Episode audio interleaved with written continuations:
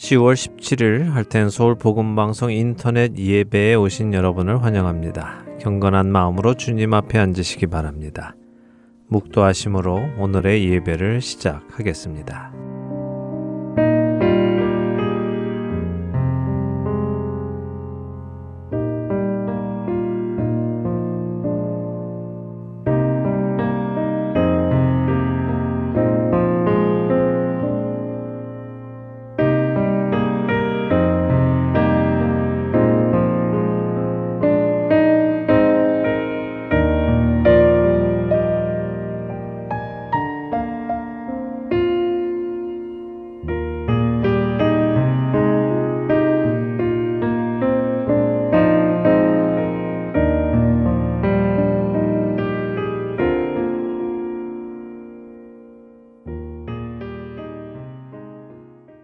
함께 찬송 드리겠습니다. 새 찬송가 14장, 새 찬송가 14장, 통일 찬송가는 30장, 통일 찬송가 30장, 주 우리 하나님 찬송하겠습니다.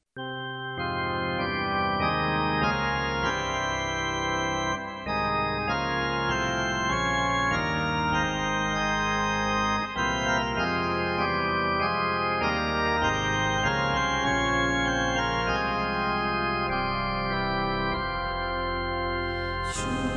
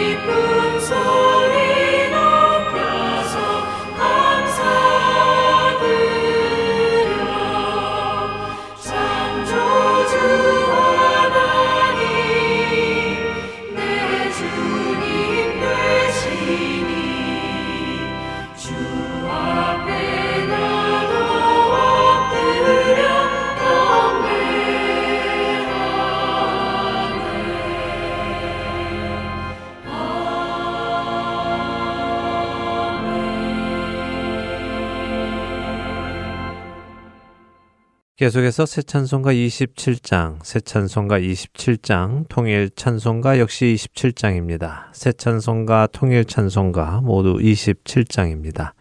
빛나고 높은 보좌와 함께 찬송하겠습니다.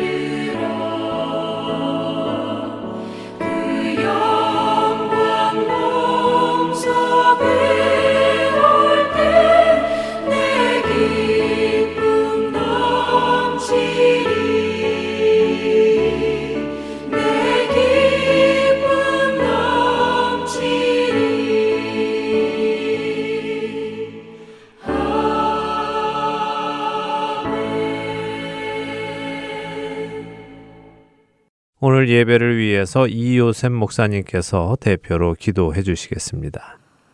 예, 하나님, 저희들이 믿음이 연약해질 때, 환경이 힘들 때, 하나님 버림받을까 두려워합니다. 힘들어합니다. 나약해지기도 합니다. 인생에서 포기하기로도 합니다. 하나님, 이 시간 같이 하여 주시어서 우리가 인생의 어떤 환경을 만날지라도 하나님이 나를 사랑하시는 것과 나를 붙들고 계심으로 말미암아 하나님께 기도함으로 말미암아 내가 하나님을 의지하고 모든 낙한 환경도 이기게 하여 주시옵소서. 믿음으로 승리하게 하여 주시옵소서. 주의 은혜 속에 산다는 것이 무엇인지를 오늘 본문 말씀 가운데 다시 한번 생각합니다. 이제 나는 죽고 예수님으로 살아가는 그것. 예수님은 나의 주님이시고 정말 나의 주님이 원하시는 것을 내가 따라 살아가는 것이 인생의 가장 중요한 길인 것을 바른 길인 것을 오늘 본문 가운데 다시 한번 깨닫습니다. 제 우리를 붙잡아 주시어서 주님 말씀이 이해되고 말씀이 다시 한번 붙잡아지고 주의 말씀 속에 반응할 수 있게 하여 주시옵소서.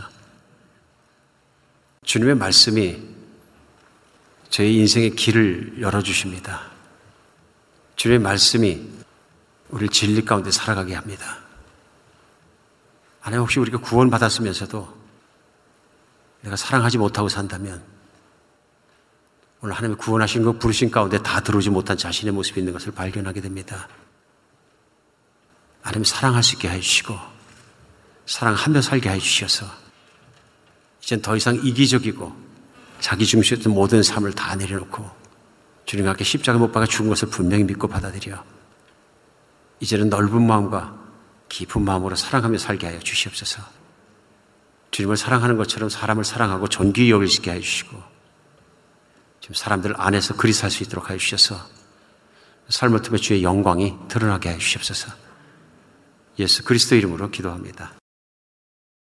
계속해서 찬송하겠습니다. 새 찬송가 315장, 새 찬송가 315장, 통일 찬송가는 512장, 통일 찬송가 512장, 내 주 되신 주를 참 사랑하고 찬송하겠습니다.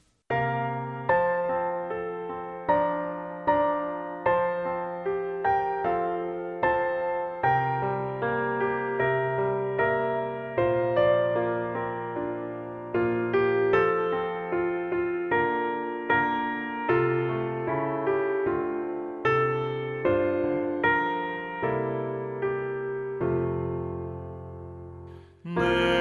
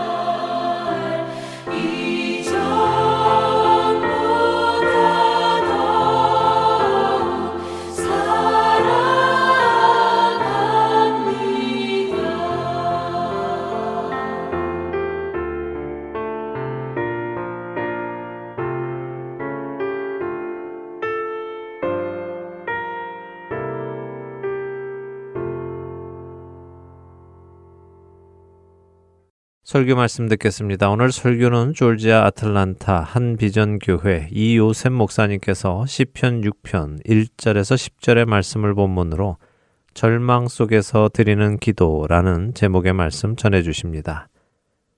먼저 성경 말씀 함께 읽도록 하겠습니다. 시편 6편 1절에서 10절까지입니다. 시편 6편 1절에서 10절 말씀입니다. 다 찾으셨으면 함께 읽겠습니다.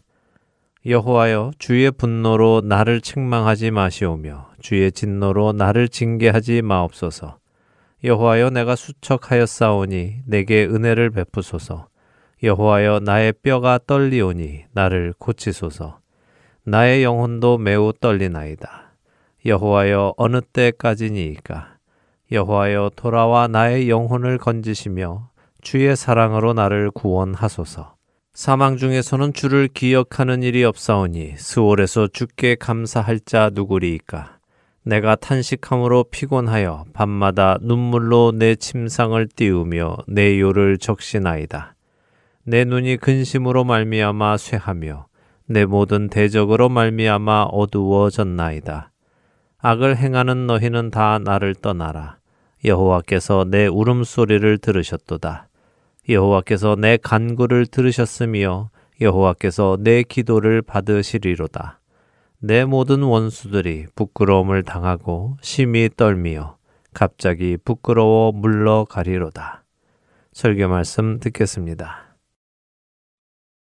성경은 하나님께서 사람들에게 하신 말씀들이 나옵니다. 그래서 하나님의 말씀을 통해서 하나님을 알 수 있고 배울 수 있고 그분의 성품과 속성과 또 그분의 뜻과 그분의 마음을 우리 성경 안에서 배울 수 있습니다. 성경 안에 또한 하나님의 사람들이 하나님께 드리는 말씀들이 나옵니다. 그래서 오늘은 본문 말씀이 시편인데 시편은 대표적으로 하나님의 사람들이 하나님께 올려드리는 찬양, 기도의 내용들이 가득 나옵니다. 오늘 본문이 시편 6편인데요. 6편은 하나님께 예배한 사람 중에서 대표적인 예배자입니다. 성경에 나오는 다윗이라는 사람이 쓴 것으로 알려져 있습니다. 다윗이라는 사람이 쓴 시편 중에 여러 가지 종류의 시편이 있습니다만은 그 중에 대표적으로 회개의 시편이 일곱 편이 시편에 올려져 있습니다. 오늘 여러분과 제가 함께 받는 이 시편 6편은 대표적인 회개의 시편입니다. 그래서 오늘 시편을 시작하자마자 하나님 앞에서 떨리는 마음으로 나가는 것을 알 수 있습니다. 그러면서 여호와의 주요 분내로 나를 책망하지 마시오며 주의 진노로 나를 징계하지 마옵소서. 여호와여 내가 수척하였사오니 내게 은혜를 베푸소서 여호와의 나의 뼈가 떨려니 나를 고치소서 하는 말씀으로 시작합니다. 3절에는요. 나의 영혼도 매우 떨리나이다. 여호와의 어느 때까지니까. 7절 보면요. 내 눈이 근심으로 말미암아 쇠하며 내 모든 대적으로 말미암아 어두워졌나이다. 8절에는 악을 행하는 너희는 다 나를 떠나라. 여호와께서 내게 울음소리를 들으셨도다. 떨림이 있고요, 두려움이 있고요, 울음소리가 있고요, 밤새 눈물을 흘려서 침상을 띄울 정도로 힘들기도 하고요. 아주 아픈 시간을 지나가는 다윗의 그 마음속에 느낀 걸 그대로 시편에 올려놓은 것을 우리는 알 수 있습니다. 생각해보면 가장 절망적인 순간에 다윗이라는 사람이 이 시편을 생각하면서 썼다 하는 것을 우리는 알 수 있습니다. 오늘 이 시편을 보면서 우리 생각할 수 있는 것이 누구에게나 이런 절망적인 순간이 있을 수 있다. 하는 것을 생각하지 않을 수가 없습니다. 근데 오늘 말씀을 읽다 보면 말씀 안에 물론 다윗이 자기의 환경이 지금 어렵고 절망적이고 죽음 직전에 있는 것 같고 아프고 그런 환경 속에 있는 것을 알 수 있습니다. 근데 환경이 아프게 하고 그것보다 더 두려워하는 것이 다윗의 안에 있는 것을 우리는 느낄 수 있습니다. 그 두려움이 뭐냐면요. 오늘 1절에도 나와 있는 것처럼 여호와의 주의 분노로 나를 책망하지 마시오며 주의 진노로 나를 징계하지 마옵소서. 하나님을 믿는 사람도 하나님을 사랑하는 사람도 두려워하는 것이 있습니다. 그것이 무엇이냐면 하나님께 미움받는 것입니다. 그렇죠? 심지어는 하나님께 버림받는 것입니다. 얼마나 두려운 일입니까? 믿음이 있으면 있는 것만큼 이건 참으로 두려운 일입니다. 오늘 다윗이 얘기합니다. 주님의 분노로 하나님의 진노로 나를 책망하지 말아달라. 용서를 구하는 거죠, 사실은. 하나님 꾸짖지 말아 주시옵소서. 주의 진노로 나를 징계하지 마옵소서. 내가 많이 수척됐고 은혜를 배, 어, 그러하오니 내가 은혜를 베푸소서. 그러면서 여호와의 내 뼈가 떨립니다. 사람이 진짜 두려우면 뼈가 떨리죠. 덜덜 떨려서 떨리는 걸 컨트롤할 수가 없습니다. 움직이기도 힘들고 뭐 그런 걸 알 수 있습니다. 오늘 말씀 속에 다윗이 얼마나 두려워했느냐 하는 것이 나옵니다. 근데 그의 두려움이 단순히 환경이 힘들기 때문에 가장 힘든 절망적인 환경 아래 있기 때문에 그런 것보다도 더 두려운 건 오늘 1절 시작하면서 나온 하나님 앞에서의 두려움입니다. 하나님 앞에 두려움을 가질 필요가 없는데 하나님 앞에 두려움을 느끼는 것은 뭐냐면 환경이 악하고 절박한 환경이 내게 다가온 것이 나의 잘못으로 인했고 하나님께서 나에게 벌 주신다는 느낌을 가지고 있는 걸 우리 느낄 수 있습니다. 여기서 이런 모습들을 보면서 우리도 생각할 수 있는 것이 하나님의 버림을 받는다고 생각하면 참 끔찍한 일이다. 참으로 두려운 일이다. 하는 것을 함께 생각할 수 있는 것 같습니다. 물론 예수님을 믿지 않는 분들에게는 하나님의 버림을 당한다거나 이런 것에 대해서 두려움을 그렇게 쉽게 잘 못 느끼실 것입니다. 그러나 예수님을 믿지 않는 분들도 이 두려움을 느껴야 할 때가 꼭 온다 하는 것입니다. 오늘 왜 그러느냐 하면은 하나님께서는 물론 예수님을 안 믿는다 해서 하나님을 안 믿는다 해서 그런 사람들 다 버리시지는 않으셨습니다. 그 말씀은 뭐냐 하면 하나님이 예수님을 안 믿는 사람을 안 버리셨기 때문에 이 땅을 사는 동안에 예수님을 안 믿는 사람, 하나님을 믿지 않는 사람도 일반적인 은혜를 누립니다. 세상은 창조자가 지으시고 하나님이 만드시고 하나님이 다 만들어 주셨는데 사람이 만든 것은 아닙니다. 어떤 것도 만들 수 없습니다. 인간은 사실은 이미 있는 것이죠.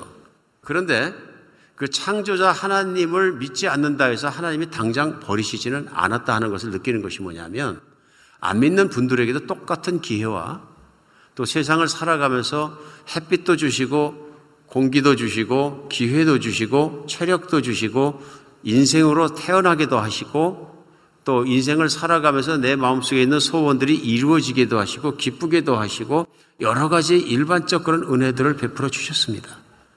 그래서 하나님께서 이런 은혜를 주셨다 하는 것입니다. 성경도 하나님은 악인에게나 의인에게나 공평하게 비도 내려주시고 햇빛도 비춰주시고 은혜를 주신다. 이렇게 말씀하십니다. 심지어는 성경은 하나님께서 그 아들 예수 그리스도의 이 땅에 보내주실 때에 이 땅에 소위 죄인들, 악인들, 하나님을 모르고 하나님을 믿지 않는 사람들을 위해서 보내주셨다. 그래서 예수님도 또 말씀하셨어요. 나는 죄인을 구하러 왔다. 하고 말씀하셨어요.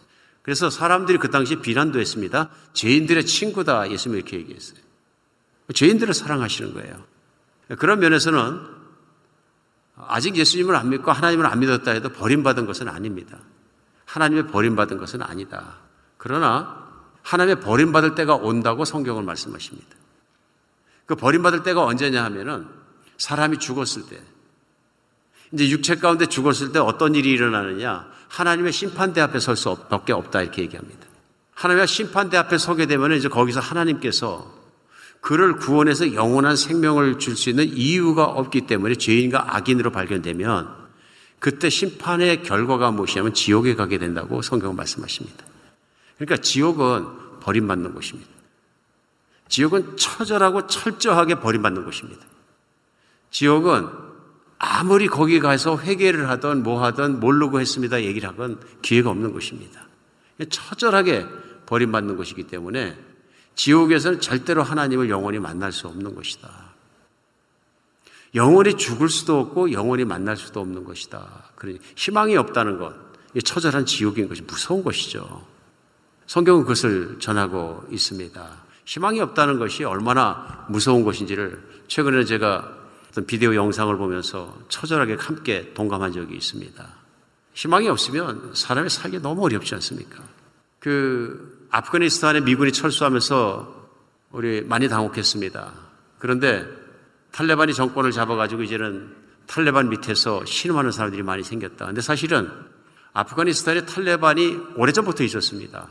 우리 한국에서 선교 나갔던 팀들도 바로 그 탈레반에 잡혀서 어, 인도하고 가셨던 목사님을 순교하시고 성도들도 붙잡혀서 상당한 고난을 당하고 나온 적이 있는데요. 어, 탈레반들이 그렇게 지독한 사람들인 거죠. 이미 오래전부터 탈레반들은 미군이 점령하고 있는 기간 20년 동안에도 그 뒤에서 소위 미군을 도운 것 같거나 미국 회사에 일을 했거나 유럽 회사에 일을 했거나 그런 사람들이 있으면 집에 찾아가서 어, 악행을 합니다. 그래서 그 다큐멘터리에 보니까 6년 전에 그 내용이 나옵니다. 그 내용이 뭐냐 하면은 한 집안에서 두 형제가 있는데 장성한 두 형제가 먹고 살기 위해서 미국 사람의 회사에서 일을 하게 됩니다. 밤에 탈레반이 찾아옵니다. 그 기밀을 알고 이 두 아들 도망가 버렸습니다. 그런데 아버지는 관계가 없을 줄 알아서 아버지가 나갔는데 이 탈레반이 와서 아들을 찾다가 둘 찾다 못 찾으니까 아버지를 죽여버렸습니다. 밤에 와서 찾아 몰래 찾아와서 죽였는데요. 아들이 놀래갖고 이제 집에 들어갈 수가 없는 겁니다. 아버지를 잃어버린 것 뿐만 아니라 이제는 탈레반이 자기들을 노리고 있다는 걸 알았기 때문에 뭐 숨을 데가 없는 겁니다. 집집이 친구 집이랑 숨어 다니면서 사는데 결국은 길은 하나밖에 없습니다. 아프가니스탄에서 도망 나가는 것입니다. 탈레반 조직이 쫙 깔려 있기 때문에. 그리고 이 사람들이 그 찾은 곳이 뭐냐면 그 소위 도주시켜주는 사람들인데요. 불법 탈출시켜주는 사람들인데 이 사람들이 1인당 만 불을 달라 합니다. 근데 이분들에게는 어마어마한 돈입니다. 아무리 열심히 일해도 한 달에 100불 많이 벌어야 200불밖에 못 버는 사람들에게 만 불이라는 것은 어마어마한 돈입니다. 정말 친척들과 다 동원해서 목숨을 걸고 차도 팔고 다 팔아가지고 그 돈을 내고 갑니다. 가는데 그리스까지 가기 위해서는 7,000km를 걸어서 가야 된다. 여러분, 7,000km를 걸어서 간다는 것이 아프간을 출발해서 파키스탄으로 들어가서 국경을 넘어가는데 걸릴까봐 버들버들 떨면서 산악길로 통해서 갑니다. 아무도 없는 산악길을 밤낮으로 걸어갑니다. 파키스탄을 우여곡절 끝에 넘어갔는데 파키스탄을 국경 전체까지 동에서 서까지 터키까지 건너가는데 어마어마한 장정을 어마어마한 산악 지역을 그대로 가면서 겪는 고통이 이루 말할 수가 없습니다. 낙오하면 죽는 겁니다, 그냥. 그러니까 예를 들어 한 3,000km 왔는데 중간쯤 와서 낙오하면 먹을 것도 없고 아무것도 없고 안내자도 없기 때문에 돌아가는 길도 모르고 죽는 겁니다. 그런데 안나는 자가 희망 없는 얘기를 합니다. 뭐라 그러냐면 130명을 인도하고 갔었는데 이 중에서 한 2% 정도가 성공할 것이다. 여러분, 이거 희망이 거의 없는 것입니다. 아니가 가다 보니까 체력이 약한 사람들은 다 떨어져 버립니다. 그래서 보니까 그냥 누워 있습니다, 산악에. 죽는 거죠. 아무도 모르게 혼자 죽는 거죠. 그런 상황을 걸어가는데 터키를 어떻게 어떻게 천신만고 기대 건너가다가 터키 국경에서 붙잡힙니다. 경비원에게 붙잡혀가지고 발각이 돼가지고서는 그 중에 태반은 재송환 돼서 아프가니스탄으로 돌아갑니다. 그 남은 사람들이 터키를 통과해서 이제는 그리스를 가기 위해서 배를 탑니다. 배를 탔는데 고모보트에다가 수많은 사람들이 빼곡히 탔는데 가다가 그리스 정찰하는 해군에게 붙잡힙니다. 그랬더니 그리스 정찰하는 해군이 엔진을 띄워버리고 구멍을 바닥에다 구멍을 내버렸어요. 그러니까 엔진이 없으니까 가지도 못하고 구멍이 났으니까 열심히 여러 사람이 퍼다니지만 생존하기가 어려운 거예요. 허덕거리는 거예요. 예, 그런 상태에서 그들의 소망은 하나밖에 없다고 다들 얘기합니다. 그런 경찰선이 와가지고 잡는 것입니다. 그런 목숨은 살 수 있기 때문에. 이제는 탈출은 둘째치고 살아남는 것 때문에 한밤중에 바다의 한복판에서 물을 퍼내면서 사투를 벌입니다. 그때 터키 해군이 발견해서 그들을 붙잡습니다. 다 포로가 됩니다. 그래 몽땅 붙잡혀가서 터키로 돌아가서 수용소에 갇히게 되는데요. 거기에서 몇몇 명이 탈출을 합니다. 그 두 형제가 탈출하는 사람 중에 하나고 극소수 탈출을 해가지고 그리스를 넘어갑니다. 그래 보니까 그리스에서 끝난 것이 아니라 그리스도 먹고 살 길이 없고 붙잡히면 또 추방당하기 때문에 밤길을 따라 산을 따라서 걸어가지고 불란서 파리까지 걸어가는 장정이 나옵니다. 7,000km 이상을 걸은 거죠. 대단하다 생각을 했습니다. 어마어마한 거리이고. 그러니까 뭐 출발한 지 일주일도 안 돼서 그 아프가니스탄 때 신발이라 그러는데 신발이 다 떨어져 갖고 맨발바닥이 나오는 거예요. 그 맨발바닥으로 그걸 걸어서 몇천 킬로미터를 간다는 것이 예, 먹을 것 떨어지고 길 가다 물 떨어지니까 산 속에서 아무 물이나 먹습니다. 먹으면 죽을지 모르는데 안 먹어도 죽고 먹어도 죽으니까 먹어야 된다 먹습니다. 그 비참한 장면이 다 나왔는데요. 정말 희망 없는 사람들이다. 그래 파리 들어가면 이제 희망을 찾았구나 그랬는데 파리에서 희망 없기는 똑같습니다. 파리에서 잡히면 아프가니스탄으로 재송환된답니다. 길은 뻔한 것입니다. 갈 곳도 없고 도와줄 사람도 없고 일할 곳도 없고 돈도 없고 아무것도 없습니다. 그런 상태에서 살 길이 없으니까 먼저 파리에 도착한 아프가니스탄 출신 사람들하고 같이 자리 깔고 누군 겁니다. 구호단체에 가면 하루에 한 끼씩 밥을 준다 그럽니다. 오직 생명은 그거 하나밖에 없습니다. 밥 하루 한 끼 얻어먹는 것. 나머지는 아무 길이 없으니까 공원에 누워 있습니다. 화면의 마지막에 이렇게 끝났습니다. 아무런 희망도 없고 기다리는 것도 없다. 젊은이 두 사람이 희망도 없이 공원에 누워서 하늘만 쳐다보고 있습니다. 제 마음이 너무 답답했습니다. 희망이 없다는 것. 희망이 없다는 것. 얼마나 힘들고 아픈 것인지를 공감하게 됩니다. 여러분, 지옥은 그 정도가 아니라 끝없이 희망이 없는 거죠. 창조자의 자비하심 앞에 들어가야지 길이 나오는데 길이 없는 곳입니다. 우리 살다가 힘들면 이렇게 힘드니 차라리 죽는 게 낫겠다. 말하는 분이나 생각한 분들이 계시고 심지어는 실제로 자살하는 분들도 있습니다. 그게 아니라는 거죠. 정말로 두려운 것은 그런 희망이 없는 곳에 들어가는 것이죠. 하나님의 철저하게 버림당한 곳을 들어가는 것입니다. 오늘 다윗은 자기가 신앙인이었으면서도 혹시 하나님께서 나를 구해주지 않으시면 어떻게 하나 두려움이 있는 것을 10편 6편 1절에서부터 쭉 읽으면서 느낄 수 있습니다. 두렵습니다. 그러니까 떨립니다. 뼈가 떨리기도 하고 살이 떨리기도 하고 힘들어 합니다. 하나님 앞에서 떨리는 모습을 볼 수 있습니다. 오늘 다윗이 그런 생각을 할 수밖에 없는 것은 아마도 다윗이 이런 고난이 자신의 죄악 때문에 온 것임을 실감하고 있다는 것을 우리는 알 수 있습니다. 성경에 보면 다윗이 어릴 때부터 하나님의 부르심을 받아서 이스라엘의 왕이 될 것이라고 부르심을 받습니다. 아마 티네이저 때 그런 소명을 받은 것 같습니다. 그런데 그 이후로 고난이 닥쳐가지고 13년간을 자기 장인이었던 사울왕의 쫓김을 받아서 도망다닙니다. 그런 고난도 있었지만 오늘 고난은 그보다 더 극심한 절망적 고난인 것 같습니다. 근데 그 뒤에 다윗이 물론 왕이 되고 통일 왕국을 이루고 힘센 나라가 되어가지고 한때는 다윗이 이제는 전쟁하지 않아도 장군들만 보내도 다른 나라들을 점령하고 조공을 받고 할 만큼 강력한 군주가 되었습니다. 그때쯤 되자 다윗은 한가해졌고 다윗이 낮잠을 즐기고 나와서 어, 성에서 이렇게 쳐다보니까 어떤 여자가 목욕을 하고 있습니다. 왜 대낮에 왜 목욕을 했는지 그걸 알 수가 없습니다. 그렇게 만나게 된 거죠. 목욕하는 그 여자를 보고 다윗의 마음속에 음심이 들어가지고 그를 잡아오라고 합니다. 그래 결국 간음하게 되고 알고 보니까 자기 부하의 충직한 부하의 와이프예요. 큰 죄를 진 거죠. 그래서 정국에 자기 죄를 덮기 위해서 그 부하를 죽이게 됩니다. 하나님 보시기에도 끔찍한 죄를 짓게 된 것이죠. 하나님이 버려버리셔도 괜찮을 만큼 끔찍한 죄 아닙니까? 뭐 제가 다 하나님 버리심에 합당한 것이지만 근데 하나님께서 다윗을 향한 사랑을 거두지 않으십니다. 물론 다윗이 엎드려서 회개했고요. 회개한 걸 받아주셨습니다. 그러나 다윗의 죄의 결과가 남습니다. 그러면서 하나님께서 하신 말씀, 선지자를 통해서 하신 말씀이 내 집안에서 칼이 떠나지 않으리라 말씀을. 이후로는 내 집안에서 칼이 떠나지 않을 것이다. 아닌 게 아니라 다윗의 자식들이 싸우기 시작하고요. 자식들이 서로 칼로 찔러 죽이기 시작합니다. 질투하기 시작하고요. 그 사건으로 말미암아서 다윗의 아들 중에 하나인 압살롬이 다른 형제를 죽인 사건으로 말미암아서 형제에 대해서 앙심을 푼 것뿐만 아니라 자기 아버지에 대해서도 앙심을 품게 됩니다. 그래 드라마 같은 이야기죠. 그래 결국은 아버지를 향해서 반란을 일으키게 되고 그 반란에 이스라엘 백성의 절대 다수가 압살롬에게 마음이 다 휘어 들어갑니다. 그래가지고 다윗이 탈출하게 되는 거죠. 머리를 풀어 헤치고 맨발로 울면서 그 성을 도망 나오게 됩니다. 자기를 따른 소수의 사람들과 희망도 없이 도망들 이런 환경 속에서 시편 6편을 생각한다면 이해가 갑니다. 충분히 이해가 갑니다. 희망이 없습니다. 어디를 봐도 군대도 충분히 없고 이제는 일어날 길이 없습니다. 또 성도 빼앗겼고 주권도 빼앗겼고 다 뺏겼습니다. 백성도 아들의 편이고 이제는 아들의 군사들에게 붙잡혀서 죽는 일만 남았습니다. 과거에는 왕을 죽여야지 왕이 되기 때문에 반드시 찾아와서 죽일 텐데 이제 도망자의 신세가 되었다. 그 환경 속에서는 충분히 육편이 이해가 갑니다. 하나님을 바라보아도 내가 잘못했기 때문에 칼이 떠나지 않더니 이제는 아들이 뒤집어져서 이런 환경을 하나님 허락하시는 것 보니까 이제는 죽었다. 죽음이 그 앞에 있다고 생각하니까 오늘 본문 가운데서도 그가 죽을 수 있다고 고백을 합니다.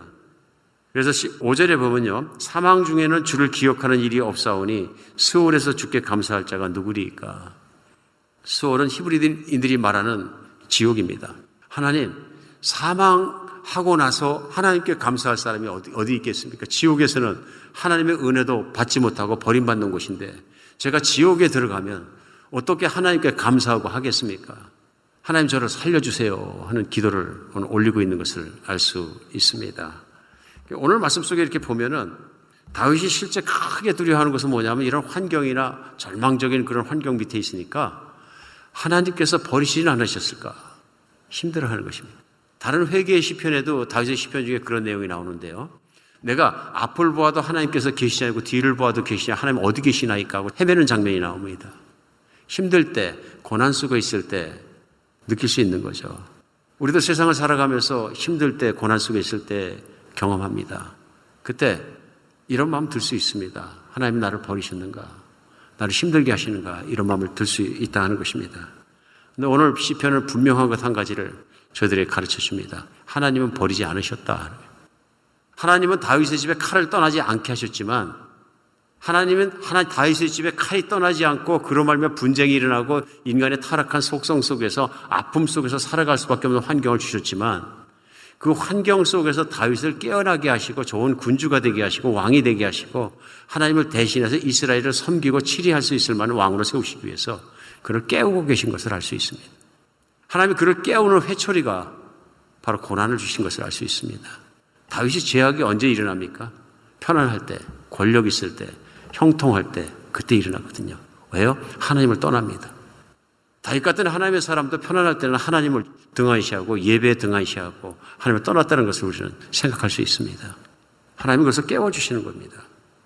하나님은 그를 죽이기 위해서 그 환경을 허락하신 거고 악한 환경을 허락하신 것이 아니라 그를 살리시고 깨우시고 영적으로 일으키시기 위해서 하고 계신다는 것을 우리는 느낄 수 있습니다. 오늘 그래서 저희도 세상을 살아가면서 때때로 신앙인들도 고난을 겪습니다. 오늘 우리가 당하는 고난이 모두 다 내가 잘못했기 죄 졌기 때문에 하나님께서 주시는 것 같지는 않습니다. 그러나 우리 하나님께서는 때때로 우리가 어떤 고난 속을 통과하게 하심으로 말미암아서 우리를 깨어나게 하실 때도 있다 하는 것을 우리 성경 안에서 믿을 수밖에 없습니다. 하나님은 한번 구원시켜놓고 우리가 무관하게 그냥 버려두시는 분이 아니시라 하나님은 우리에게서 눈을 뜨지 않으시고 믿는 사람을 관찰하시며 함께 가시는 분이십니다. 때때로 우리는 이해할 수 없는 고난을 당하기도 합니다. 아픔 속에서 고난의 이유를 찾으려고 몸부림치기도 합니다. 그러나 중요한 것은 하나님께서 우리를 깨우시기 위해서 주시는 채찍에 그런 고난이 있을 때도 있을 수 있다 하는 것입니다. 히브리서 12장 말씀은 그것을 잘 정리합니다. 4절로 6절로 이렇게 말씀하세요. 너희가 죄와 싸우되 아직 피 흘리기까지는 대항하지 아니하고 또 아들들에게 권하는 것 같이 너희에게 권면하신 말씀도 잊었도다. 일렀을 때 내 아들아 주의 징계하심을 경히 여기지 말며 그에게 꾸지람을 받을 때 낙심하지 마라. 주께서 그 사랑하는 자를 징계하시고 그가 받아들이시는 아들마다 채찍질하심이라 얘기합니다. 뭐라 그럽니까? 우리가 죄와 싸우되 피 흘리기까지 싸우지 않는다. 철저하게 싸우지 않는다. 하나님을 떠나는 것이 죄입니다. 하나님을 멀어지는 것이 죄입니다. 그런데 죄의 욕망이 있고 죄의 요구가 있고 죄의 유혹이 있더라도 그것과 싸우되 끝까지 싸우지 않고 어지간히 싸우고 말아버린다 하는 얘기입니다. 그러다 보니까 결과가 뭐냐면 죄 가운데 하나님의 백성이 들어가게 된다. 그러나 하나님께서는 그를 버리지 않기 때문에 하신 일이 뭐냐면 그를 징계하신다 그럽니다. 7절에서는 히브리서 12장에 뭐라 그러시냐면요. 너희의 참음은 징계를 받기 위함이라 하나님의 아들과 같이 너희를 대우하시나니 어찌 아버지가 징계하지 않는 아들이 있으리요. 징계는 다 받는 것을 너희에게 없으면 사생자의 친아들이 아니니라. 사람이 사랑하는 자녀를 갖다가 훈육하는 것처럼 하나님께서 사랑하는 자들을 징계를 주고 나무라시고 때로는 때리심으로 말미암아서 깨닫게 하신다. 하나님의 자녀기 때문에 그렇다.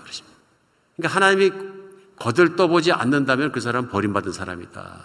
성경은 또 그렇게 말씀하시는 것입니다. 오늘 하나님께서 그런 의미에서 징계를 주실 수 있다. 그래서 우리가 고난을 당할 때, 힘든 일을 당할 때, 우리는 하나님을 바라보아야 한다는 것입니다.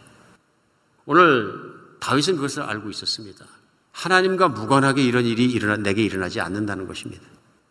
가졌던 권력을 다 잃어버리고, 사랑했던 사람들 다 잃어버리고, 원수처럼 죽이려는 사람만 일어나고, 이런 환경이 그냥 일어나지 않았다는 것입니다. 하나님이 허락하셔야 일어난다는 것을 알고 있었습니다. 하나님이 허락하시면 다윗은 경험한 사람입니다. 소수의 자기 군대를 데리고 수천 수만 명의 적군을 갖다 무너뜨릴 수 있다는 것을 항상 하나님의 능력을 체험하고 산 사람입니다.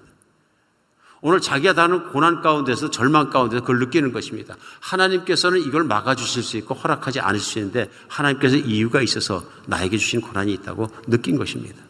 오늘 근데 여기서 다윗의 걱정이 드는 것이 영영 나를 버려버리시면 어떡하나. 내가 죽어버리면 어떡하나? 무슨 소용이 있나?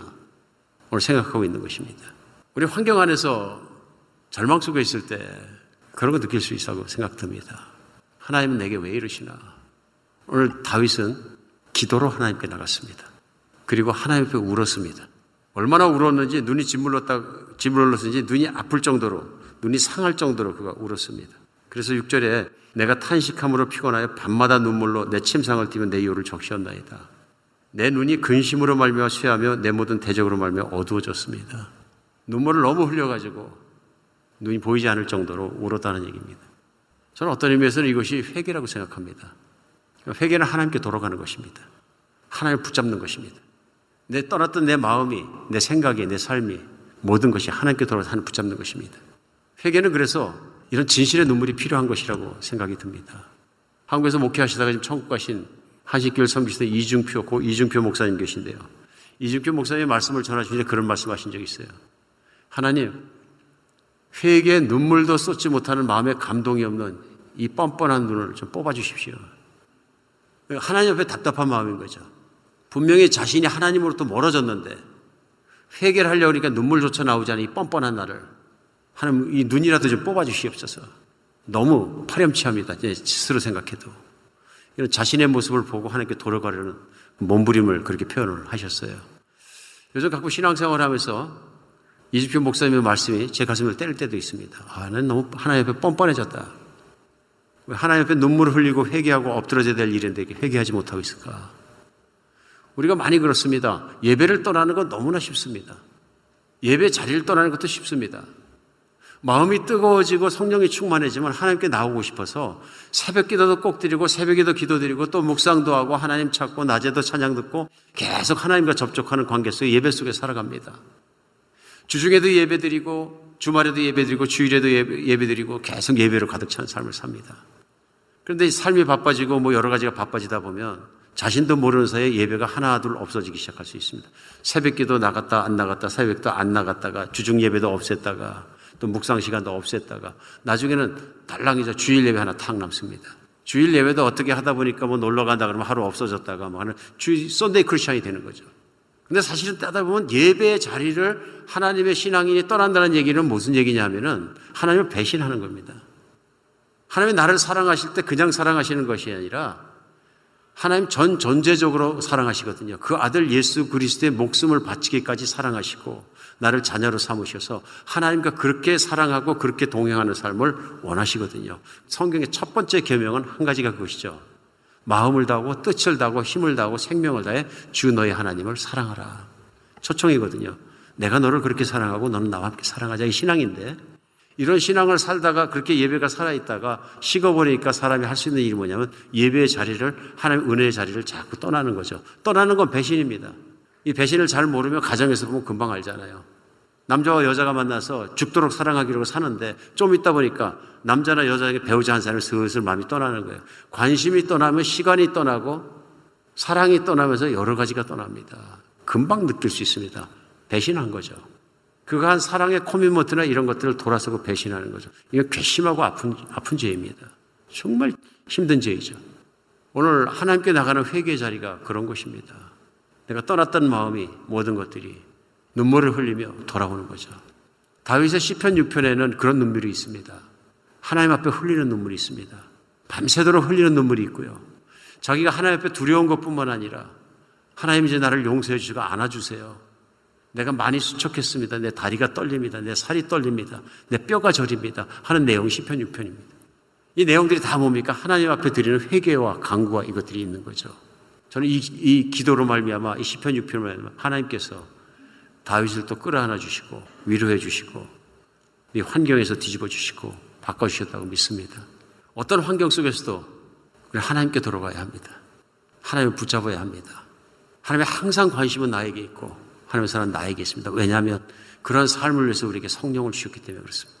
예수를 믿는 순간 성령을 주셔서 하나님은 24시간 한순간도 우리를 떠나지 않고 나와 함께 계신 분이 하나님이십니다. 내가 생각으로 마음으로 모든 것을 삶의 분주함으로 떠나버렸을 때 하나님의 아픔은 이루 말할 수가 없는 거죠. 배우자가 배신했다고 생각해 보십시오. 얼마나 아픕니까? 실제 성경 호세아서에서 그렇게 말씀하시잖아요. 하나님이 믿는 자의 남편같이 표현을 하시면서 방탕한 여자를 등장하게 해서 남편을 버리고 나가고 밖에 나가서 애를 낳고 막 계속 그런 여자를 계속 용서해 주는 과정이 나옵니다. 오늘 시편은 우리가 어떤 상황을 만나더라도 하나님께 돌아가는 것이 얼마나 중요한 것인가를 생각하게 합니다. 오히려 우리가 울고 하나님께 돌아갈 수 있으면 그것은 은혜입니다. 하나님께서 주신 가장 큰 은혜는 믿음을 주시는 거 아닙니까? 믿음을 갖기 위해서 필요한 게 있습니다. 깨닫는 마음을 주셔야 됩니다. 깨닫는 마음을 주셔야 됩니다. 내가 누구인지, 하나님 앞에 누구인지, 내가 신앙 상태가 어떤지 깨닫는 마음을 주셨을 때 우리는 회개할 수 있습니다. 회개하면 가슴이 뜨거워지거든요. 회개하면 믿음이 회복되거든요. 회개하면 관계도 회복되거든요. 절박한 순간, 절망적인 환경 속에 정말로 그것만 가지고 애통할 필요는 없다 하는 생각이 듭니다. 며칠 전에 교회 장로님 만났는데 그 말씀 하시더라고요. 고난당하는 것에 대해서 나한테 얘기하라 그러시더라고요. 내가 당하는 힘든 일에 대해서 나한테 얘기하라고. 많이 겪어보신 거죠. 우리 인생을 살면서 이런저런 이유로 많이 고난당합니다. 중요한 것은 고난 속에서 내가 무엇을 배웠느냐, 고난 속에서 내가 어떻게 하나님을 붙잡았느냐 하는 것입니다. 오늘 시편은 저에게 그것을 가르쳐 주고 있습니다. 물론 세상을 살면서 내가 잘못하지 않았는데 내 죄악이 아닌 것으로 말미암아 고난 당할 수 있습니다. 내 가족이 나를 배신해서 내 배우자가 나를 배신해서 내가 극심한 관계 고통을 당할 수도 있습니다. 내 친구가 나를 배신해서 투자를 잘못했더니 홀딱 사기 맞을 수도 있습니다. 직장에서 잘못된 사람, 악한 사람을 만나서 내가 잘못한 것도 없는데 그의 어떤 그 모함과 그런 것을 말하면 엄청난 고통을 당할 수도 있습니다. 세상이 타락했기 때문에 그렇습니다. 심지어는 오늘도 운전하고 가다가 약 먹고 술 먹고 취한 사람이 차를 박는 바람에 내 차의 상해만 입는 것이 아니라 내 몸을 다치게 돼서 평생을 힘든 모습으로 사는 사람도 있을 수 있습니다. 고난은 세상을 타락했기 때문에 타락한 세상을 사는 동안에 옵니다.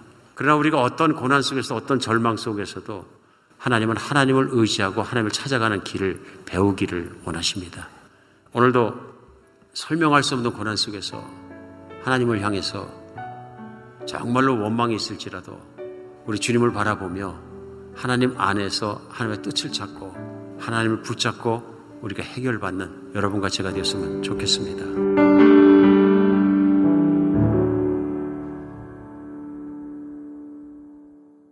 다 함께 일어나셔서 새 찬송가 365장, 새 찬송가 365장, 통일 찬송가 484장, 통일 찬송가 484장, 마음속에 근심하는 사람 부르신 후에 이요셉 목사님의 축도로 오늘 예배 마치도록 하겠습니다.